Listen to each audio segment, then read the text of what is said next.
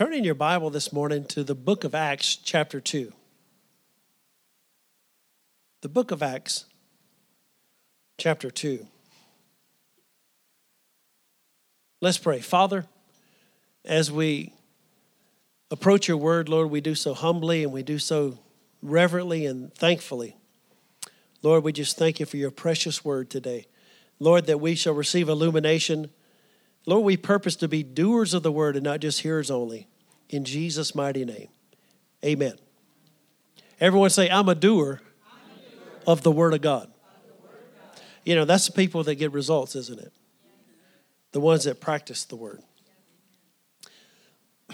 Acts chapter 2, and I want to read for a text, verse 37. Leading up to verse 37, we see where the Holy Spirit has been poured out, and Peter begins to preach to the people. And what they do is they say, you know, what do we do here? Verse 37, now when they heard this, they were pricked in their heart and said unto Peter and to the rest of the apostles, men and brethren, what shall we do? You know, there always should be a response when we hear the Bible. And it's something that you always have to remind yourself, how do I apply this word? You know, now I love listening to different things. Sometimes I'll listen to 3, 4, 5 podcasts a day. It depends how long the message is. When you start being like an hour and 40 minutes, it's kind of hard to put that many together. But I try to feed on the word as I'm driving and doing other things and just take advantage of that time. And how many know you need to feed your spirit whenever you can? But what can happen sometimes is it can be just like entertainment, like, boy, that was a good message. Let's listen to another one. Boy, that was good. Let's listen to another one. And it can be entertainment, and people do that and have no idea about putting it into practice. Boy, that was just really good preaching.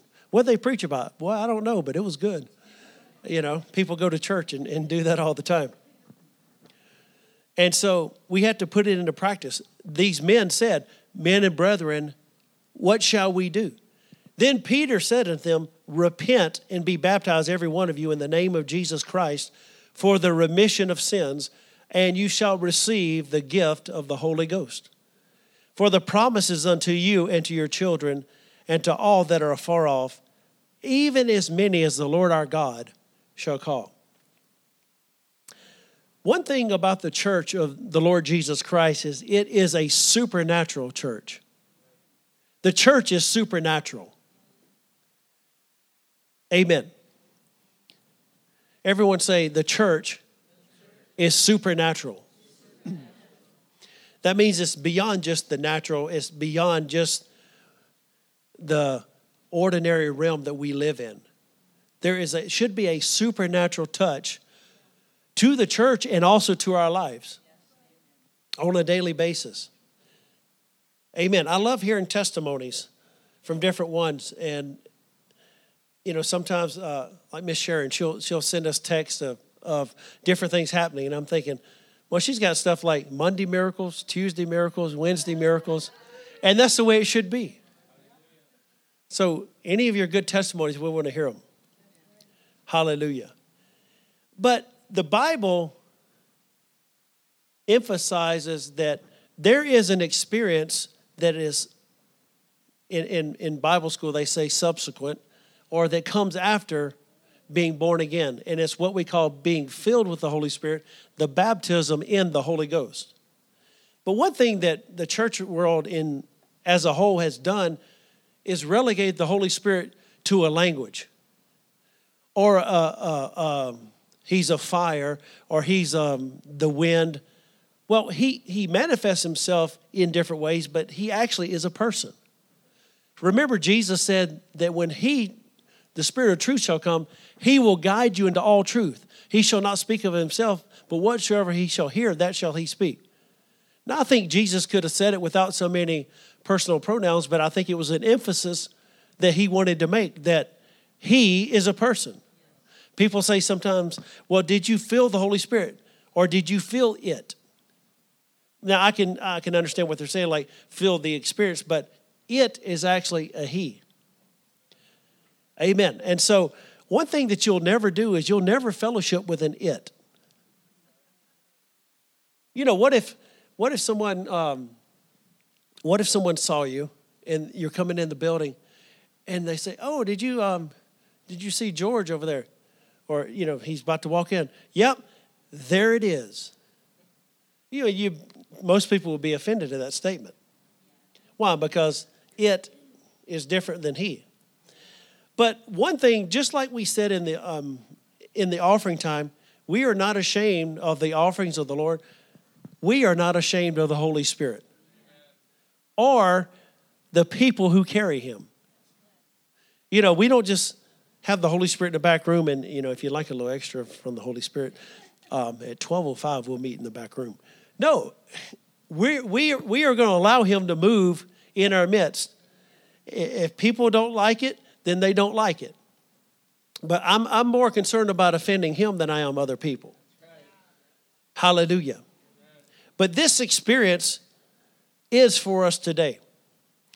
And one thing that you have to realize is being baptized in the Holy Spirit is only the beginning of your walk, not the end. You know, some people think, well, this one guy went to a revival meeting, and they said he went like the first night, the second night, third night. Then he got filled with the Holy Spirit. He spoke with other tongues. And then he never showed up the rest of the revival. Didn't show up the next day or the next day. And they said, "Where have you been?" He said, "Well, didn't you hear? I got through."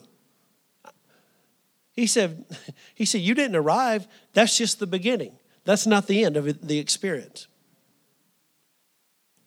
But when you take the supernatural out of Christianity, it ceases to be Christianity. Christianity is full of the Christ. You know, Christ to a lot of people is just, that was Jesus' last name, but that's not his last name. That's just his title, who he was. He was the Christ, which means the anointed one, and his anointing. So what is Christianity? It's not a dead religion. It's the Christ who is a person and his anointing working in your life. That's why we always say this. It's about a personal relationship. I grew up in what we would just call a religious setting where it was void of the power of God. I was in church the first 14 years of my life. About the only significant thing that happened is I was a wise man at Christmas, and I was the baby Jesus back in 1974, the first baby Jesus for that church. But anything else, there was no supernatural power of God.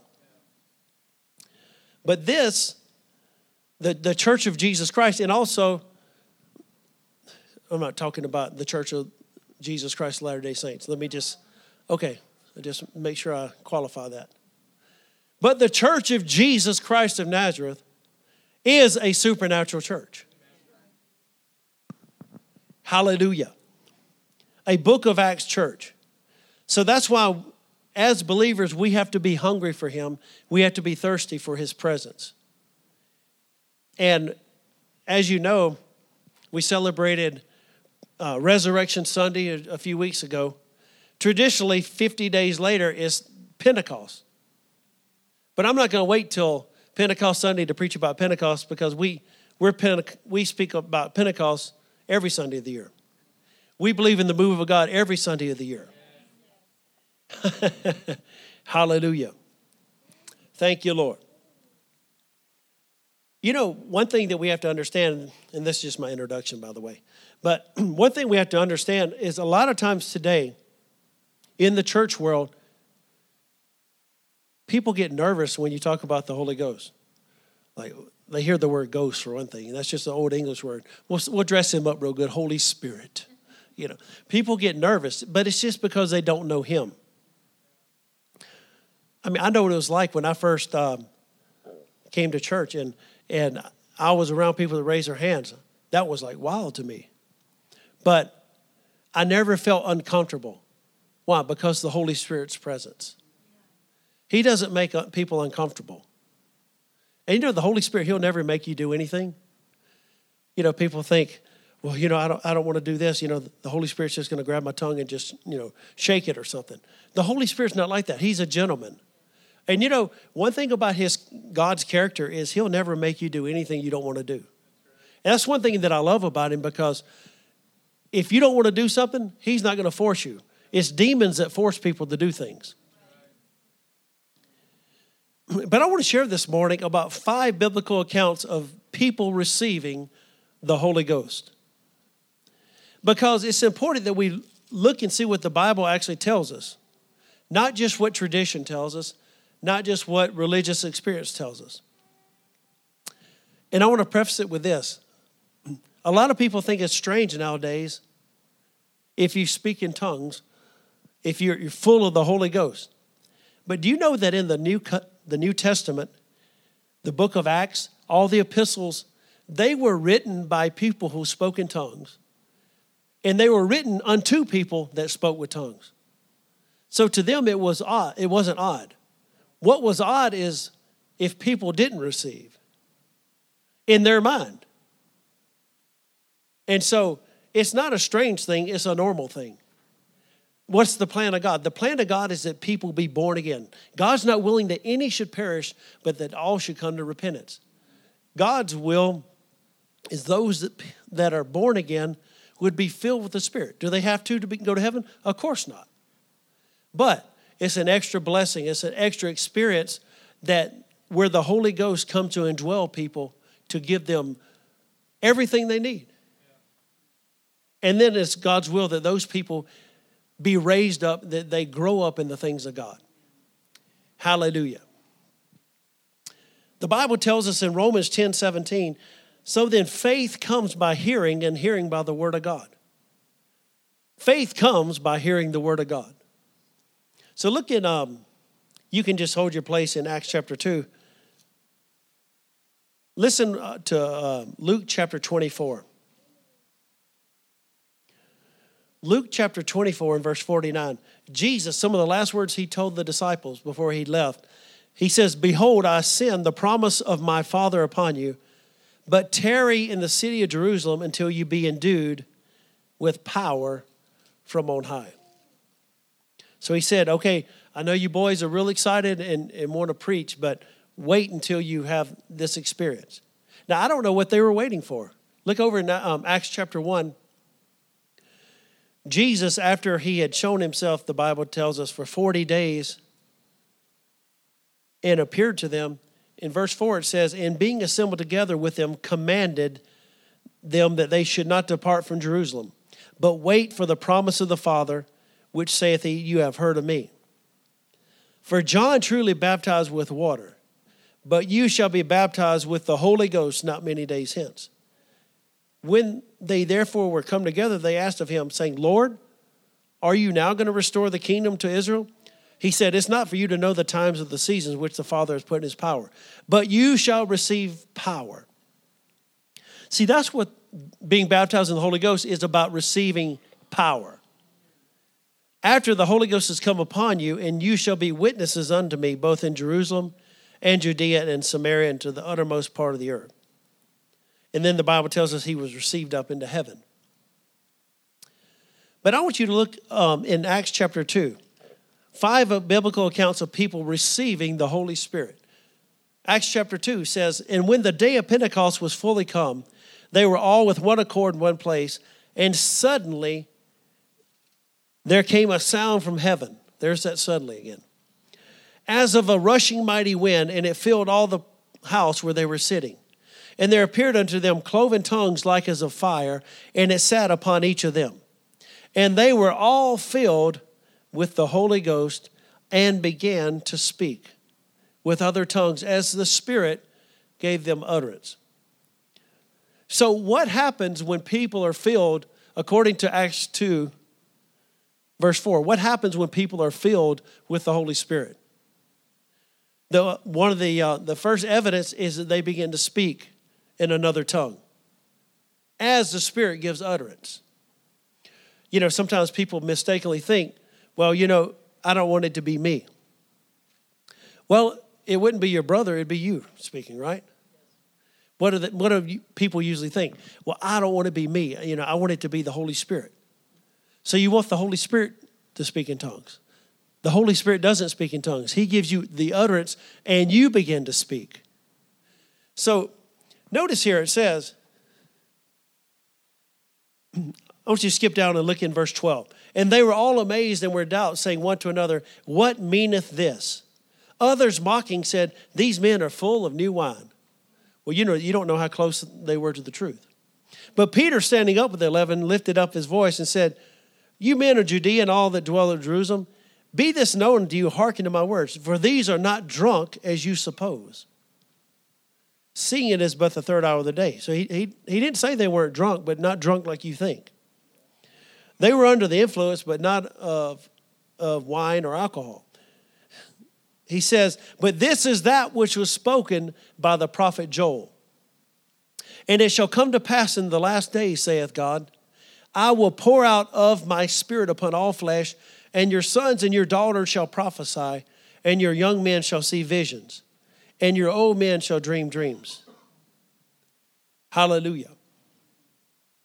Thank you, Lord. I like what even Brother Hagin in his 70s, he said, because he had visions and all throughout his life of the Lord, he said, "I'm just a young man." He said, "The young man shall see visions." So he says, "And on my servants and on my handmaidens."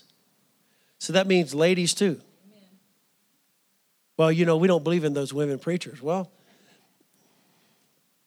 this verse says, "And on my servants and on my handmaidens, I will pour out in those days of my spirit, and they shall prophesy."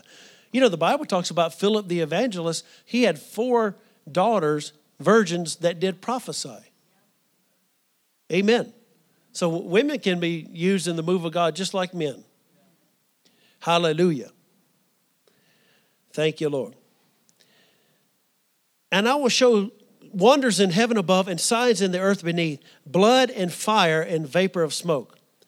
The sun shall be turned into darkness and the moon into blood before that great and notable day of the Lord come. And it shall come to pass that whosoever shall call on the name of the Lord shall be saved." Now skip back down to verse 38. This was our text. "And then Peter said unto them, Repent and be baptized, every one of you, in the name of Jesus Christ for the remission of sins, and you shall receive the gift of the Holy Ghost. For the promise is unto you, and to your children, and to all that are afar off." So people say, well, the miracles that we see in the Bible, they passed away with the last apostle. But the Bible says here, speaking of the Holy Spirit, it says, the promise is unto you and to your children and to all that are afar off. Well, I would say that 2,000 years later, we are the ones that are afar off.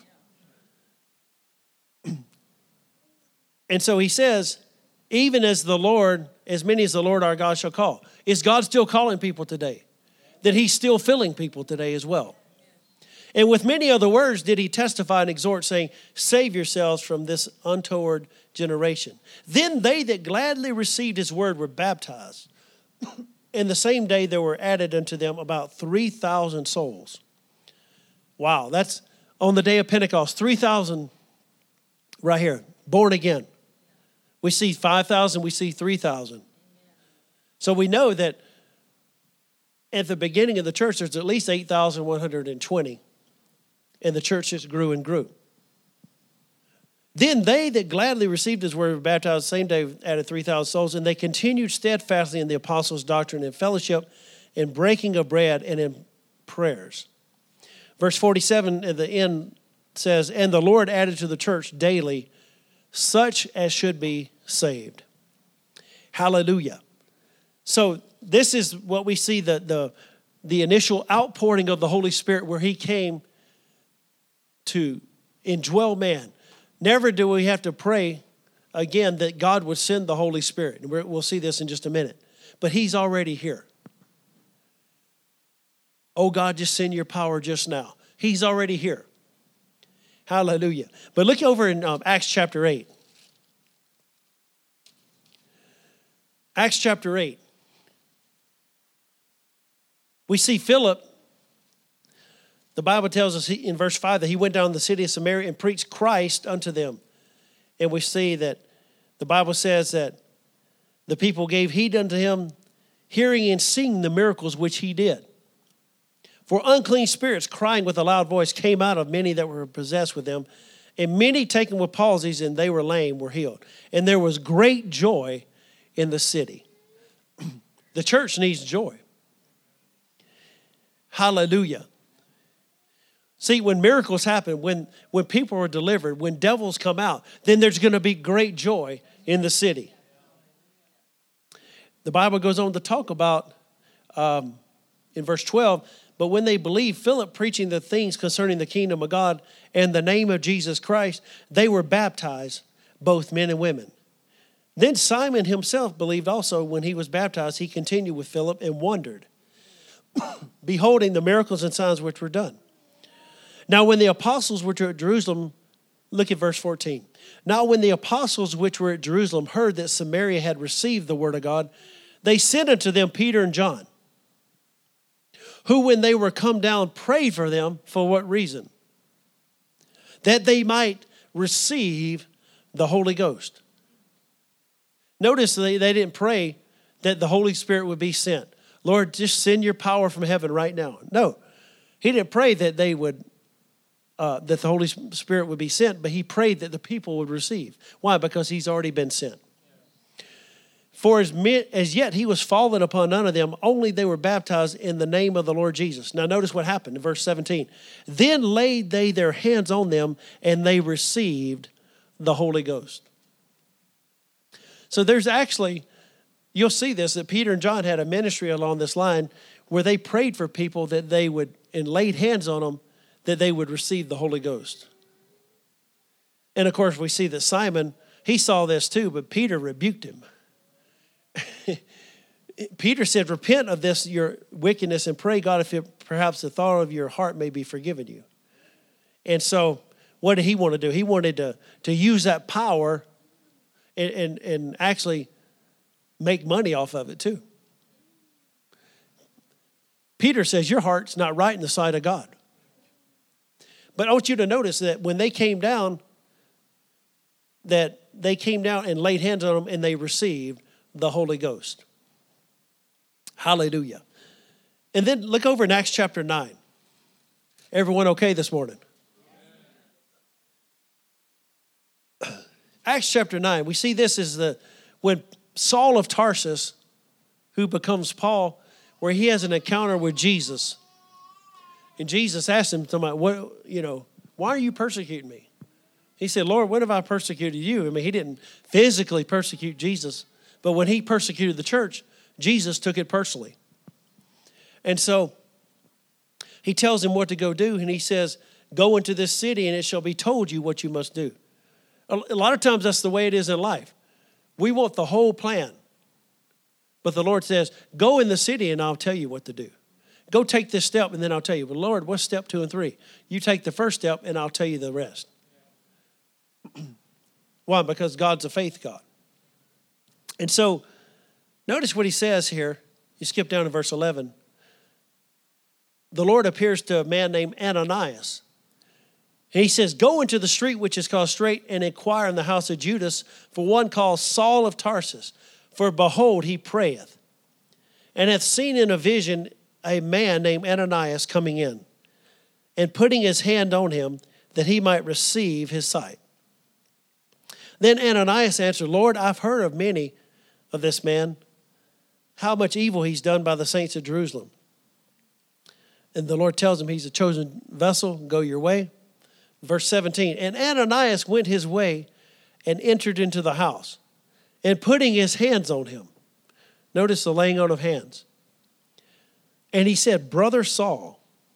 Now, that took some revelation for him to say that. Because he'd already said, Lord, I know this guy. He's caused a lot of problems in the church. He said, don't worry. He's a chosen vessel of mine. So he goes on, lays hands on him, and say, Brother Saul, the Lord Jesus that appeared unto you in the way as you came hath sent me, that you might receive your sight and be filled with the Holy Ghost.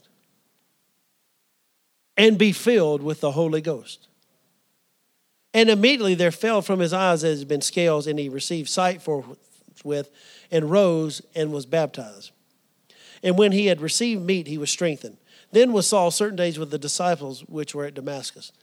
And straightway he preached Christ in the synagogues, that he was the Son of God. So I want you to notice he laid hands on Paul to be filled with the Holy Ghost.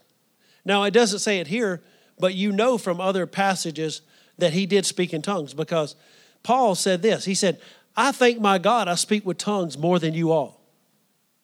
He definitely was from the South. He said, I speak in tongues more than you all. Yet in the church, I would rather speak in my own language. So most of his praying was out in tongues was outside of church. But he did speak in tongues, a tremendous amount. Hallelujah. Look over at Acts chapter 10.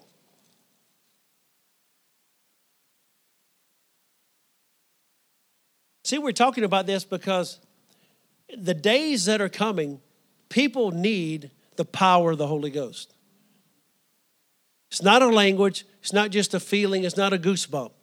It is a divine encounter with the third person of the Godhead, where God infuses his inner strength on the inside of you.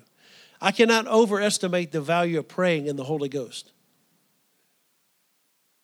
Times when you don't know how to pray about something. Times when things are going on in your family that you don't know about. Things that are going on in the nation. The Bible tells us that when you pray in your own tongue, your spirit prays, but your understanding is unfruitful. And the Bible talks about praying in Romans chapter 8. You're praying the perfect. In fact, let me just hold your place there. Romans chapter 8.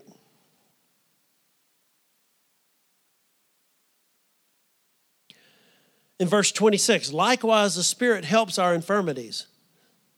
What's our infirmities? For we know not what to pray as we ought. But the Spirit himself makes intercession for us with groanings which cannot be uttered. So, the Holy Spirit helps us to pray about things that we know not of. Thank God that, because I can't overestimate that. The times where the Lord has helped me to pray things that I knew not of. So what do? I say, Holy Spirit, help me to pray. I pray the best I do in English. I mean, some people who speak in tongues, they get real lazy spiritually and they just pray straight in tongues. But you need to start out and exhaust your vocabulary as much as you can. For some people, that wouldn't be too long, you know. But you exhaust your vocabulary, and then you say, Holy Spirit, I trust you right now. I ask you for utterance in the Holy Ghost. Then you begin to just pray in the Holy Ghost. And you begin to just speak in another tongue. And God, the Bible says that he helps our infirmities. You know what that word helps means? It means he takes hold together with you against the problem. So, you know, if I said, okay, brother, I need help with this piano. Can you help me move it over here? You know, and it's got wheels on it. Could I tell if he was helping me or not? Of course, it's not a trick question. I could tell if he was helping me with that. Well, the same way, you need to be able to tell if the Holy Spirit's helping you with something. You need to be able to tell if he's hooked up with you. And thank God he does. He hooks up with you against the problem and against the infirmity. Hallelujah. But look over in Acts chapter 10.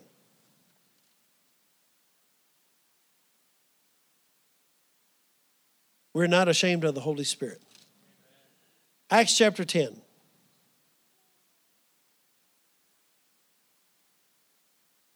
Verse 38 says, how God anointed Jesus of Nazareth with the Holy Ghost and with power, who went about doing good and healing all that were oppressed of the devil, for God was with him. And you skip down. See, Peter had been preaching this message unto him. In verse 44, look at this. While Peter yet spake these words, the Holy Ghost fell on all them which heard the word. And they of the circumcision which believed were astonished.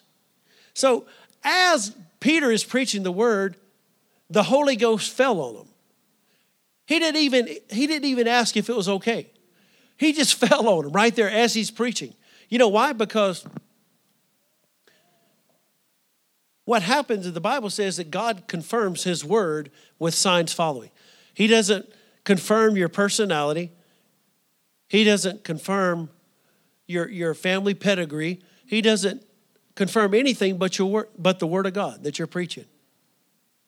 So if you want something to be confirmed, Lord, I want more signs and miracles. Okay, then preach the word. Lord, I want gifts of the Spirit in operation. Preach the word. Lord, I want miracles to happen. Preach the word. I heard a man of God say that he was concerned about the lack of miracles in his church. And so he said, Lord, he began to fast and pray for 3 days. And the Lord showed him, he said, preach the word. And he thought automatically, well, I'm doing that already.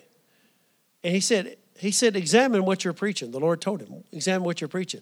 He said, to my amazement, I was preaching about 60% word. He said about 30% unbelief and 10% tradition. He said that unbelief, I cut that out immediately. He said, but that tradition was hard to get rid of. We preach things just because it's tradition.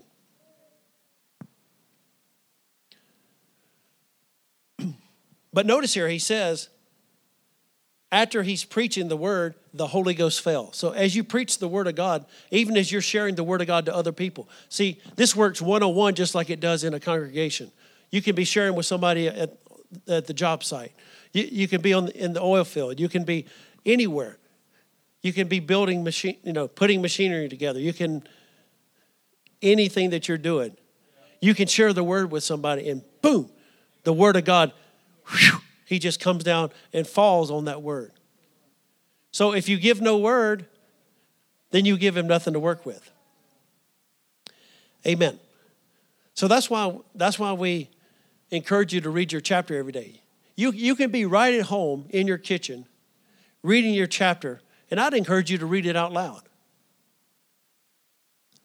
Just read that one chapter out day. Read it in faith. Read it out loud and say, Lord, I thank you for this word. And as you read it, the Holy Ghost comes on you. I mean, I don't know about you, but I can't speak for you, but I know about me. You can just read a passage and the power of God hits you. You just realize how good God is. I mean, I'm not going to stop saying, oh, Lord, I shouldn't be doing that. I'm sorry, you know. No, when the power of God hits you, you yield to that. Amen. How much more when you're in a corporate setting like this today? That's why people need to be in church every time that they can. Why? Because the book of Acts tells us in Acts chapter 4 that when Peter and John were threatened, you know that they were threatened many times, they were beaten many times. It said that, you know, they didn't cry and say, oh God, you know, poor old me, I'm just trying to serve you right now. But it said, no, they rejoiced that they were worthy to be beaten, actually beaten. Lord, I just thank you, I was worthy for that, you know. And they rejoiced. They counted it worthy to be beaten for the name of Jesus. Why? Because the religious leaders were so scared of the name of Jesus. That name, demons tremble. That name, the captives are set free. Hallelujah. But notice here. They of the circumcision which believed were astonished. Why? Because of the power of God, they saw the Holy Ghost fall on people. And as many as came with Peter, because that on the Gentiles also was poured out the gift of the Holy Ghost. Do you remember that's the one thing that in this same chapter that Peter had a problem with? He said, Lord, I've never eaten anything unclean. He said, don't you call unclean that which I've cleansed. See, that's why as a believer, you cannot have any racism in you. Let me say it one more time. As a believer, you can have no racism in you. I mean, I noticed like growing up in the South. And I mean, you just hear people talk. And people think that it's Bible. Well, you know, you this and this. You want to say, okay, can you give me some chapter and verse for that? well, you know, that's just always what we believed. Amen. But see, that's what Peter had a problem with. He said, see, he had a problem with the Gentiles until the Lord showed him and said, don't call that which is common, and don't call common what I've cleansed. Why? Because he's saying the Gentiles are going to receive too, not just the Jews. And he says, because that on the Gentiles also was poured out the gift of the Holy Ghost. How do we know that the power of the Holy Ghost was poured out? Look at verse 46. For they heard them speak with tongues and magnify God. For they heard them speak with tongues and magnify God. What's the advantage of praying in tongues? As I pray in the Spirit, I'm magnifying God. I'm making him bigger than, you know, you can't make God any bigger than he is, but he can sure be bigger to you. Yeah. As I just lift my voice and just pray in the Spirit, sing in the Spirit, worship in the Spirit, I'm magnifying him. I'm making him bigger. I'm making him bigger over the circumstances. I'm making him bigger over the trials. I'm making him bigger over everything I'm facing. I like what I heard one minister say this. He said, how do you get to that place? He was talking about praying in the Spirit and actually getting over. You know, you can pray a little bit in other tongues, but, you know, you're just kind of like on a real low level. But he was talking about just getting over into the where you're more conscious of the things of the Spirit than you are just the natural. And so, you know, when you get there, and you're in a different place. He said, how do you get there? He said, well, you know, you just begin to pray an hour. He said, pray in tongues an hour, 5 or 6. But that's the problem, isn't it? People don't want to spend the time. Hallelujah. But they heard them speak with tongues and magnify God. Then answered Peter, can any man forbid water that these should not be baptized, which have received the Holy Ghost as well as we? And he commanded them to be baptized. It's amazing when you see people, they didn't waste any time to get baptized as well. I mean, we do baptisms. If there's anybody that wants to be baptized, sign up on the sign-up sheet. I don't know if we have one back there, but we do those. The last one we did, we just took one individual to this hotel over here, got them baptized. Amen. But we see that with Philip. He took the eunuch. And the Bible says that he asked the eunuch, do you understand what this is? And it said, preach Jesus.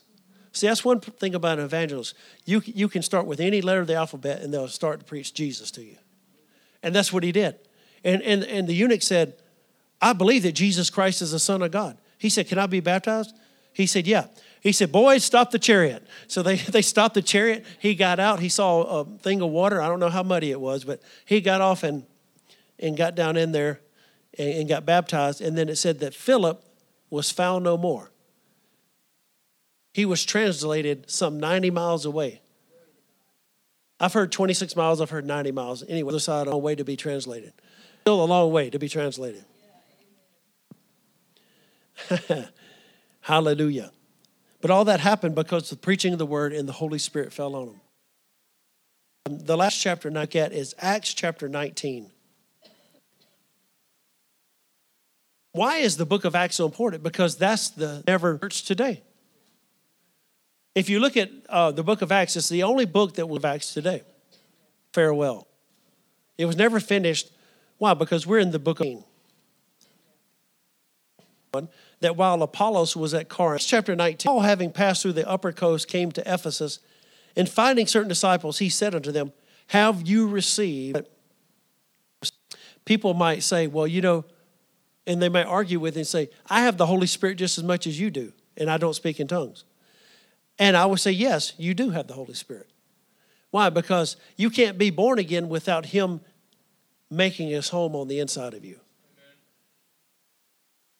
Why? Because the Bible talks about 3 baptisms. The baptism into the body of Christ, baptism of water, and the baptism in the Holy Spirit. The disciples were there, and it said Jesus breathed on them, and it said, receive the Holy Ghost. Well, do you think that they did? If Jesus said receive, I believe that they received. But what that receiving the Holy Ghost was they got born again. They didn't get filled with the Holy Ghost. They got born again, the Spirit of God came on the inside. But then we see in Acts chapter 2, those same individuals, the disciples, the Spirit of God came up on them, upon them. What is that for? That's for service.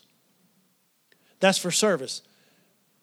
That's why he said, you shall receive power after the Holy Ghost come upon you, and you shall be witnesses. So that's for, the power of God coming upon you is for work. How many think it's good if you work at a job, they give you the right tools? I need the right hammer. I'm sorry, boss, I need this and that.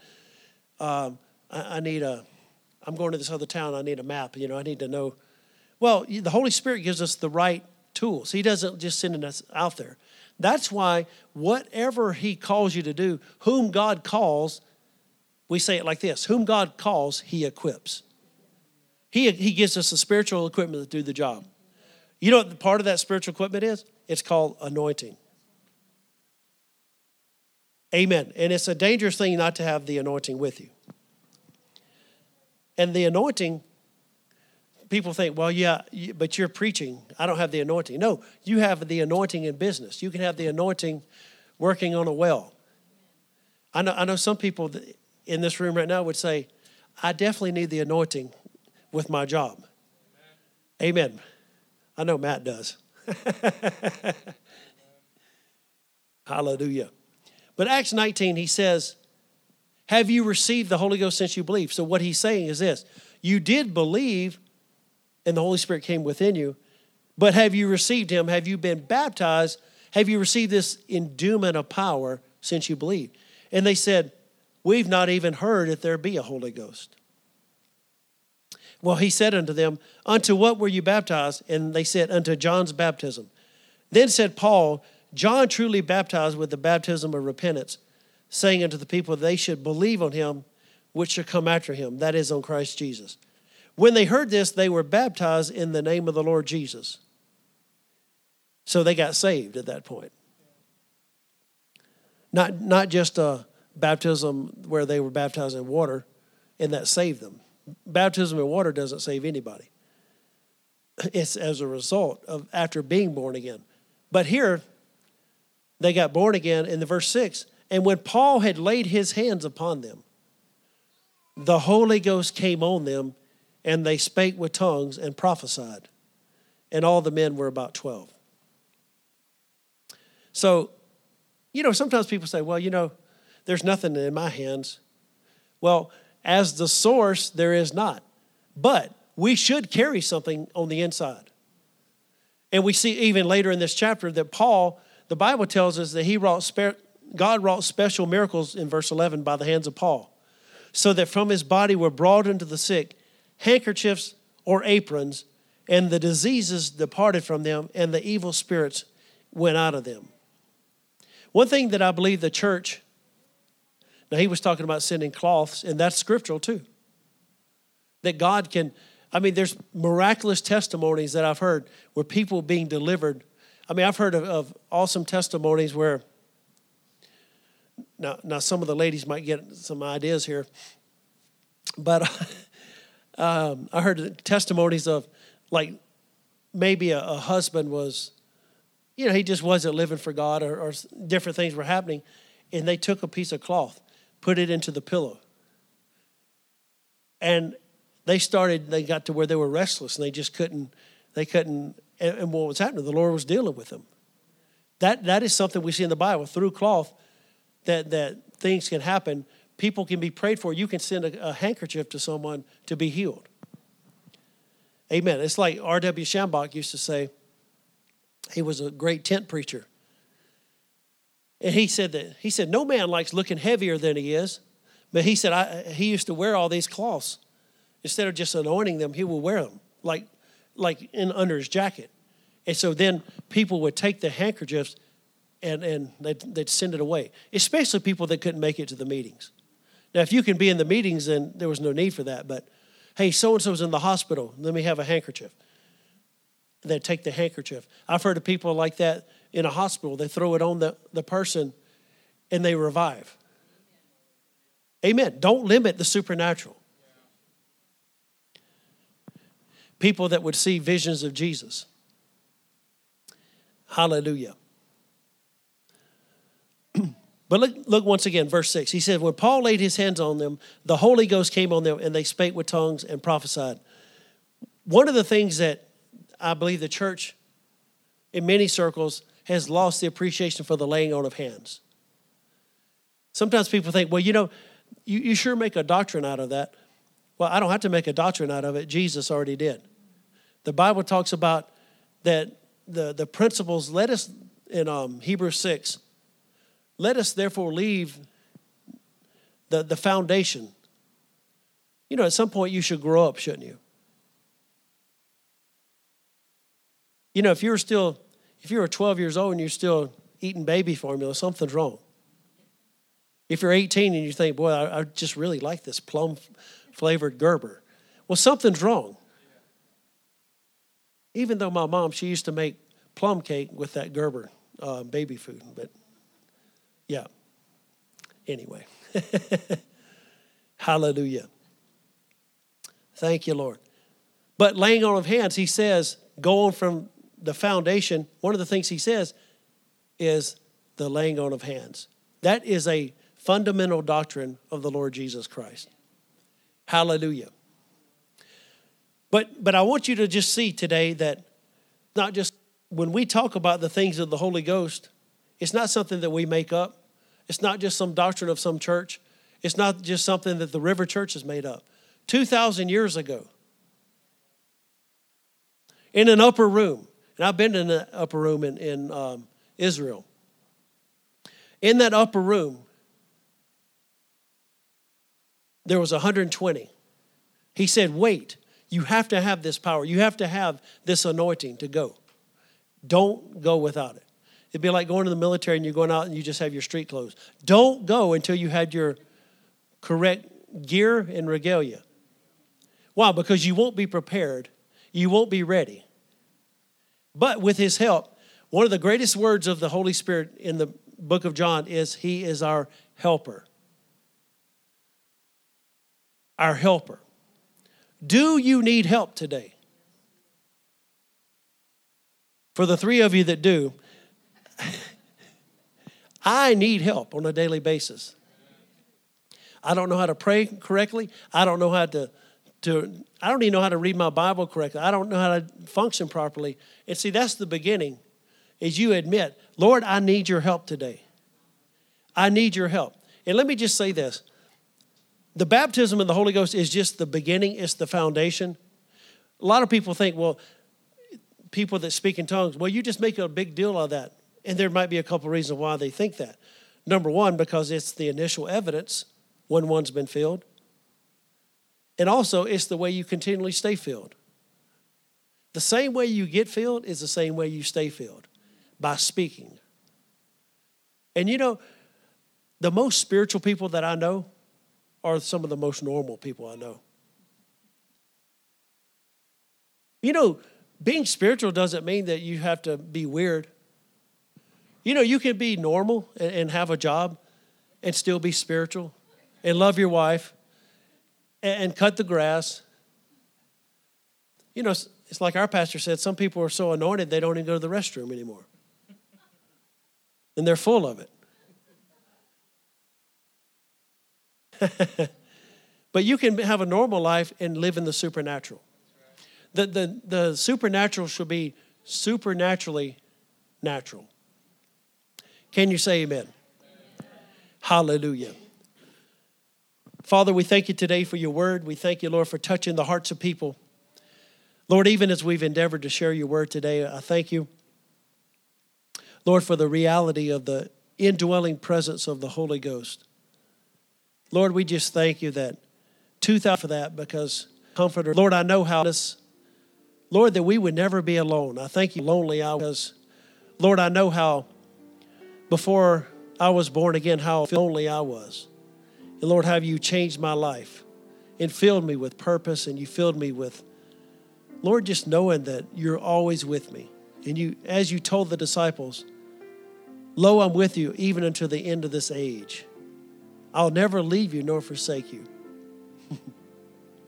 So we thank you for that, Father. In Jesus' name.